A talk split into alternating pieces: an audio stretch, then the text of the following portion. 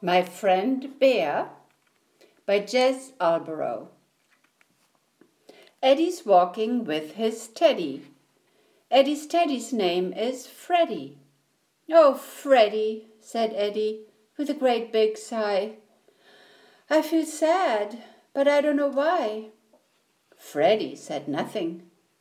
Eddie sighed again. I wish you could talk, he said. And then Wow! Look at that!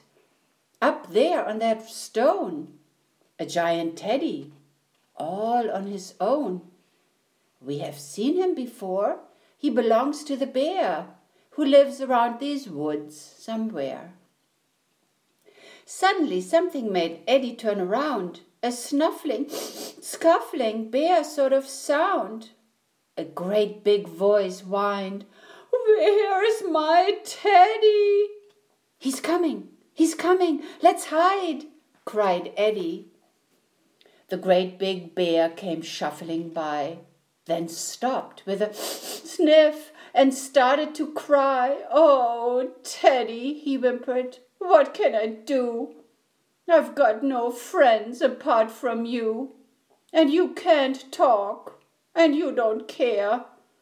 I'm such a sad and lonely bear.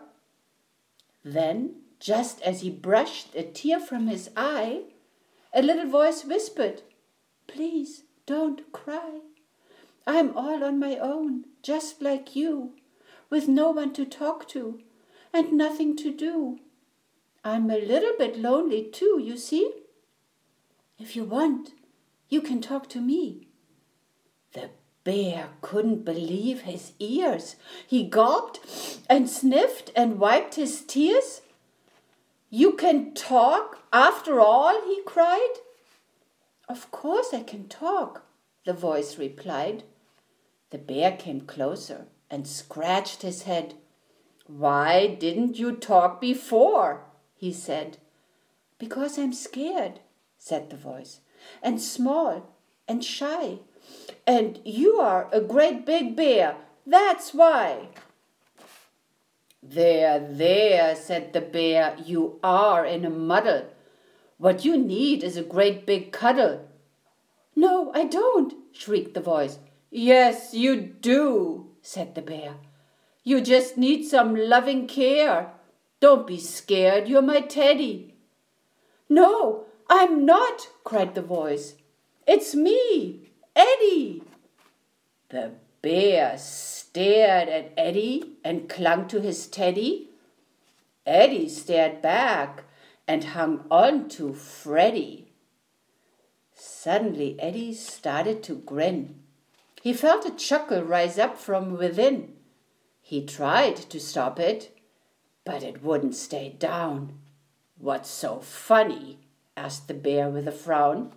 it's you, giggled Eddie. It's you standing there. You're such a great big silly bear. No, I'm not, said the bear. Yes, you are, yelped Eddie. You thought you had a talking teddy.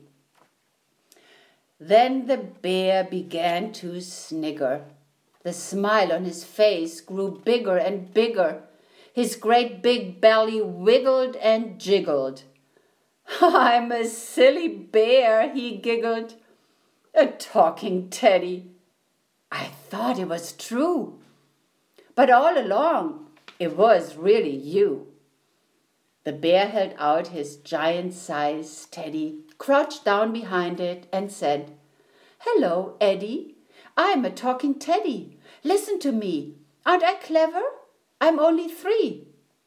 Then Eddie wanted to have a go. He held up his teddy and squeaked, Hello, my name's Freddie. How do you do? I can talk, and I'm only two. They laughed and they laughed till their tummies were sore. Then they looked at each other and laughed some more. The bear started dancing and singing a song, and he made up the words as he wobbled along.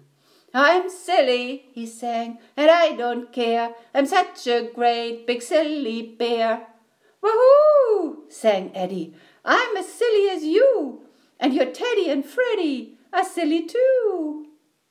All afternoon they played in the sun, seeing just who was the silliest one. When the sun began to set in the sky, they knew it was time to say goodbye. We're friends, said Eddie. The bear said, Who? You know, said Eddie, me and you. The bear lifted Eddie up for a hug, hairy and beary, safe and snug. Take care, he said. Look after Freddie. We'll come back soon, whispered Eddie. Then off they walked with a smile and a wave, back to a house and back to a cave.